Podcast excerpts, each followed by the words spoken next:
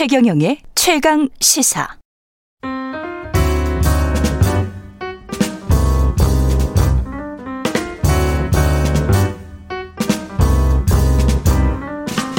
네, 최경령의 최강시사 유튜브에 검색하시면 실시간 방송 보실 수 있고요. 문자 참여는 짧은 문자 50원, 기본자 100원이 드는 샵 9730 무료인 콩 어플 또는 유튜브에 의견 보내주시기 바랍니다. 이번 주부터 2주간 청취율 조사 기간이죠.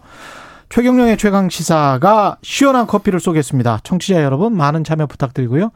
예, 김기식의 정책 이야기 식센스 김기식 더 미래연구소 소장 나와 계십니다. 안녕하십니까? 예, 안녕하세요. 예. with 코로나 이거 참 개념부터 우리가 제대로 알고 혹시 시작을 할 것 같은데. 네 네. 예. 그러니까 with 코로나라는 거는 쉽게 얘기하면 예. 코로나를 독감처럼 대처해 가자 이런 겁니다. 사실 이제 코로나가 지금 이제 2년 가까이 지금 전 세계를 예, 지금 뭐 팬더믹 현상을 만들고 있는데 사실은 그 20세기 이후에 최대의 유행병은 스페인 독감이라고 알려져 있는 이제 독감 바이러스에 의한 이제 유행병이었고 그때 사망자 수가 2천만 명, 뭐 통계에 따라서는 5천만 명까지 사망했다. 감염자가 네. 한 5억 명 정도 됐고요. 그 치사율이 무려 한 10%에 가깝다는 통계까지 있을 정도로 아주 강력했거든요. 음. 그 뒤로 이제 뭐 아시다시피 독감이 주기적으로 오고 뭐 이게 겨울 되면 어르신들을 중심으로는 독감 백신 다 맞고 지내지 않습니까? 그러니까 다시 말해서 미국만 해도 독감으로 인한 사망자 수가 1년에 6만 명 정도에 이를 정도로 독감이라는 게 굉장히 무서운 건데요. 예. 그러나 우리가 독감이 유행한다고 해서 지금과 같은 사회적 거리를 두기를 하지는 않거든요. 그런데 예. 그런 의미에서 이제 코로나에 대해서 이제 백신이 접종이 되면 음.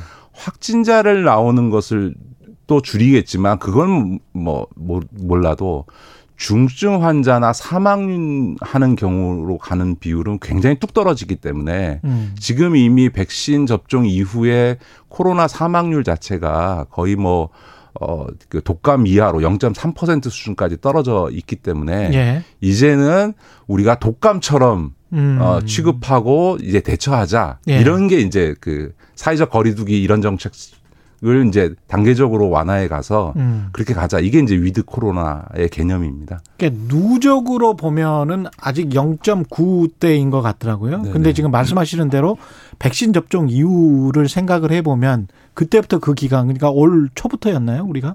예, 한 올, 올해 이제 3월부터 본격화돼서 3월부터? 지금 예. 현재는 어쨌든 그, 독, 그 백신 접종이 되고 나서 예. 이 사망률은 거의 독감 수준 이하로 지금 떨어지고 그렇죠. 있다. 이렇게 예. 지금 그건 통계적으로 확인이 되고 있는 거죠. 예. 그렇게 보면 그 최근에 뭐랄까요 한 6개월 정도 네네네. 그걸 보고 앞으로 그러면 백신 접종자 숫자는 계속 늘어날 거니까. 그렇죠. 네 그렇게 생각을 해보면 이게 집단 감염의 수준으로 가면 확진자 숫자는 우리가 그렇게 세지는 않잖아요. 매일 어 전국에 독감 환자가 몇 명이다 이렇게 계산 안 하거든요. 5만 명입니다. 이러 그 6만 명이 돼서 우리 큰일 났습니다. 이렇게는 안 하잖아요. 그렇죠. 이제 이제 그 예. with 코로나 국면으로 간다는 거는 좀 이따 말씀드릴 드릴 이제 사회적 거리두기나 이 방역 조치와 관련된 부분도 있습니다만 음. 일단 기본적으로 지금 확진자 수 중심으로 지금 그 관리되고 있는 이 코로나 방역 조치나 이런 부분들을 이제는 중증 환자 중심으로 전환해 가는 거죠. 그러니까 예를 들어서 독감에 걸렸다고 해서 모두가 다 병원에 가지는 않거든요. 예. 사실 코로나도 그 증상이 있다고 해서 모두가 다 중환자가 되는 건 아니고요. 대부분의 경우에 그냥 심지어 감염됐는데도 무증상으로 넘어가시는 분들도 있거든요. 그렇습니다. 오히려 차라리 예. 독감은 걸리면 확실히 증상이라도 있지만 코로나는 음. 걸렸는데도 불구하고 증상 없이 가는 경우들도 있기 때문에 특히 젊은 그렇죠. 그러니까 예. 굳이 애써 검사해서 확진자가 숫자를 따지는 이런 체제에서 음. 이제 증상이 나타난 사람 유증상자 중심으로 예. 그 유증상자 중에서도 소위 병원에 입원해서 치료가 필요한 사람들 중심으로 음. 우리가 이제 이 상황을 판단하고 대처하는 체제로 바꿔가는 거죠. 그런 측면에서 저는 언론이 그좀몇 개월 전부터 주장을 했었던 건데요. 내부에서도 그런 이야기를 좀 했었고 이 고민스러운 게 다른 언론 모든 언론사들이 다 이제 그런 식으로 매일 집계를 해서 올리지 않습니까? 네, 네, 네, 네. 그다음에 우리 이제 줄띠 자막이라고 해서 자막으로도 계속 나와요. 굉장히 중요한 것처럼.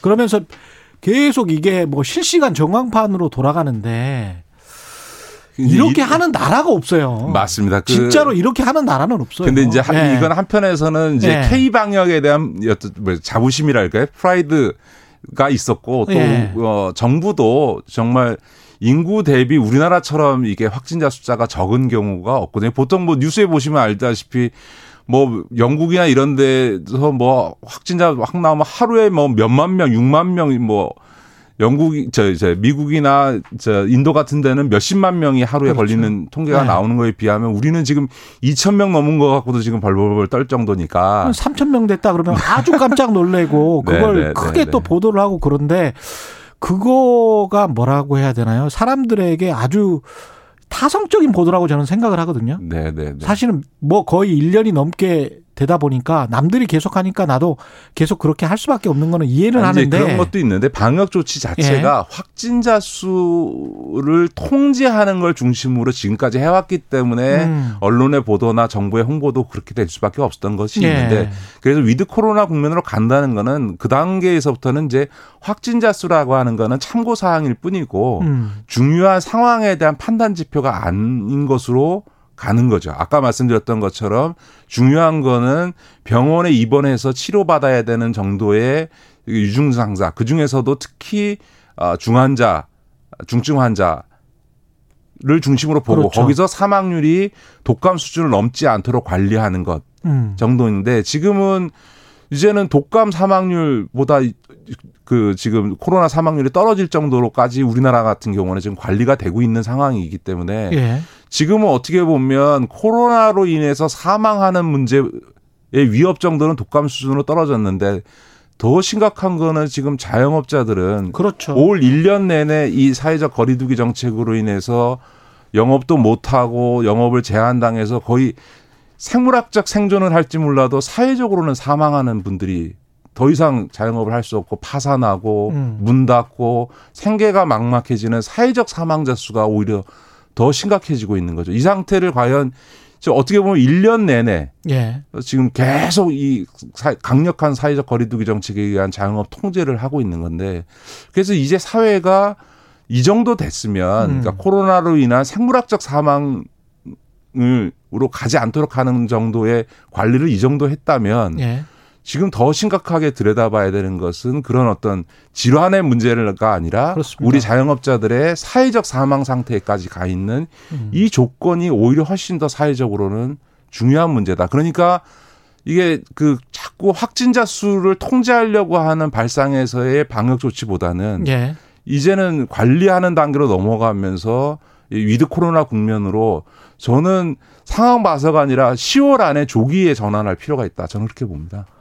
그러니까요. 그 자영업 내부에서도 그 자영업 사이에서도 네 어떤 데는 장사가 굉장히 그 코로나 이후에 잘 되는 경우가 있고 그리고 불필요한 규제인 것 같아요. 어떤 거는 네네. 예 저렇 저 업종을 굳이 저렇게까지 그런데 비슷한 업종은 또 인정해 주는 경우가 네네. 있단 말이죠. 그러니까 자영업자들 사이에서도 야 저쪽은 저런데 우리는 전시 공연이나 이런 거는 왜 이렇게 막는 거야? 네네네. 특히 이제 전시 공연하는 사람들은 굉장히 큰 불만이 있는 거죠. 그렇죠. 그러니까 지금은 자영업 네. 내부적으로도 이제 예를 들면 배달이 가능한 그 업소나 업종들 같은 경우에는 이미 뭐 이렇게 언택트 배달 그렇죠. 서비스가 워낙 확산, 확산 확산되어져서 오히려 매출이 늘어나는 경향까지 왜냐하면 저녁에 약속이 줄어드니까 집에서 치킨 시켜 먹고 뭐 해가지고 오히려 매출이 증가하는 형태가 나타나기도 하는데 그러니까 모든 자영업이 어려운 건 아니지만 이 방역 조치로 인해서 치명적으로 어이 타격을 받는 데들 있죠. 예를 들어서 뭐 아침에 이런 얘기해서 그렇습니다만 직장인들이 많은 사무실촌에 성업을 하던 2차 맥주집, 그러니까 음. 1차에서 삼겹살이나 뭐 이렇게 해물탕 먹고 예. 한잔 더 하자고 해서 가서 뭐 한 9시나 10시쯤 가서 맥주 한 잔 먹던 생맥주 집들은 지금 다문 닫은 거죠.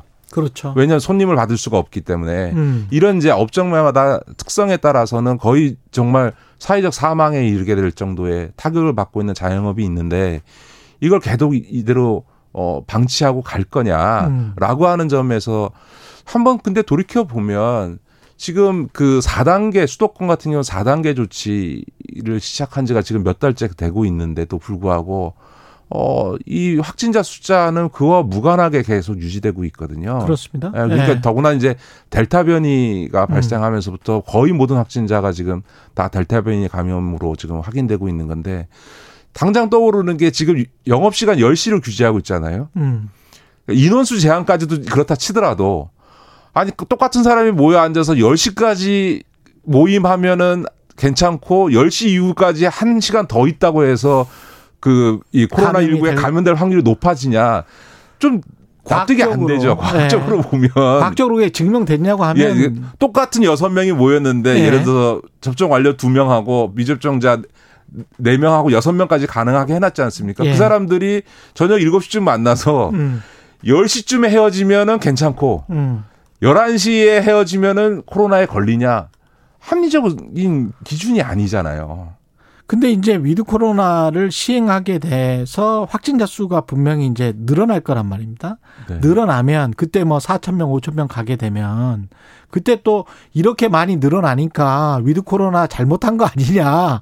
또 분명히 이런 반론을 할 거란 말이죠. 뭐 어떤 상황에서도 비판하고 음. 지적하는 언론이나 야당이나 뭐 음. 이제 지식인들이나 국민들이 네. 계실 텐데 그래서 이거에 대해서는 제가 조기 전환을 지금 말씀드리는 거는 사회적 합의가 필요한 거죠. 예. 아, 예를 들어서 그거 감수해도 된다. 왜냐하면 확진자가 일시적으로 늘어난다 하더라도 음. 그분들이 예를 들어서 중증 환자가 되거나 사망 확률로 가는 거는 막을 수 있다. 그렇다면 음. 우리가 그거를 감수하고 가자. 더구나 음. 지금 백신 접종이 지금 빠르게 늘고 있고 아마 전 세계에서 접종률 1등을 할 날이 멀지 않았어요. 왜냐하면 대한민국 예. 국민들은 한 90%까지 백신을 맞을 것 같고 예. 빨리빨리 그, 문화는 정말 이럴 때는 좋은 것 같아요. 네. 그 다음에 예. 지금 이제 백신 물량 확보도 지금 충분해서 이제는 음. 2차 접종까지가 아니라 부스터샷까지 음. 맞을 가능성이 지금 뭐 내년 초까지 다 있, 기 때문에 그렇게 예. 되면 정말 아, 사망 확률이라는 건 더 독감보다 훨씬 떨어지게 되는 상황으로 갈 거다. 그러니 음. 이제 일상으로 복귀하자. 그 다음에 저렇게 어려운 자영업자들 더 이상 이대로 안 되겠다라고 우리가 사회적으로 합의한다면 일시적으로 어, with 코로나 국면으로의 조기 전환을 통해서 확진자 숫자가 조금 늘더라도 예. 우리가 그건 감수하고 하자. 다만 그거에 비례해서 중증 환자나 가 발생했을 때 그걸 대처하는 의료 체계는 훨씬 더 강화할 필요가 있는 거죠. 그런 점에서는 병상의 확보나 이런 것들에 대해서 그러니까 지금 확진자와 격리 조치에 초점이 가 있던 거를 이제는 중증 환자 중심의 대응 체계로 소위 이 코로나 대응 체계를 바꾼다. 이렇게 예. 보시면 되는 거죠. 그 코로나 이야기는 여기까지 하고요. 한 3, 한 1분밖에 안 남긴 했는데 가계 부채 때문에 대출 규제를 조금 조금씩 하고 있지 않습니까? 네, 네, 네. 네. 근데 뭐 무주택자뿐만이 아니고 전세 대출 네, 네. 같은 경우는 조금 우려하시는 분들이 있는 것 같더라고요.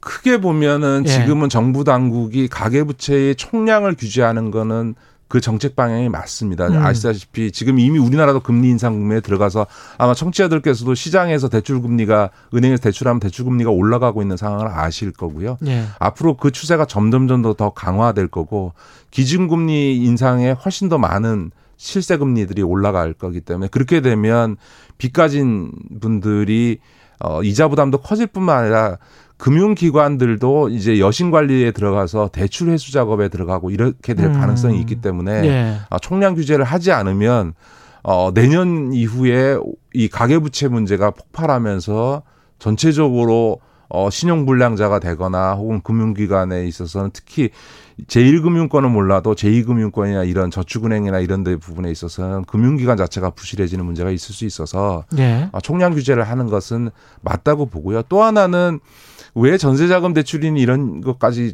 그 영향을 미치게 하냐라고 하는데 최근에 금융당국에서 분석해 보면 지금 폭증했던 주택 관련된 주, 대출이라고 하는 게 실제로는 주택의 구매나 전세 자금이 아니고 주식 시장이나 심지어는 비트코인과 같은 이 가상화폐 투자의 용도로 대출이 되는 케이, 경우들이 상당 부분 있다라고 네. 하는 점에서 그건 더 위험한 거죠. 지금 주식시장도 조정장에 들어가 있는 상황에서 보면 이거는 음. 이제 빚을 상환하지 못해서 어, 파산하게 되는 분들이 속출할 가능성 등이 있기 때문에 음. 규제해야 되는 건 맞는데 그래서 그렇다고 해서 실수요가 있는 분들의 이 이것 때문에 대출을 못 받아서 전세 마련하는 것도 어려워지면 안 되기 때문에 예. 진짜 이거는 현장에서 이건 뭐 정책적인 문제가 아니라 어, 대출 창구에서 정말 잘 걸러내서 음. 실수요자에게는 실제로 전세자금 대출이 제대로 이루어질 수 있도록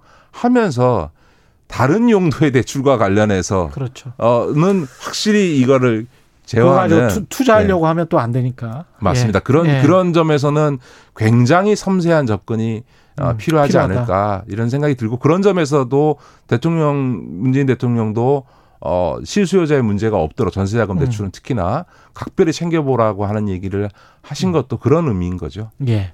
김기식 더 미래용소 소장이었습니다. 고맙습니다. 네, 고맙습니다. KBS 일라디오 최경령의 최강 시사 듣고 계신 지금 시각은 8시 46분입니다.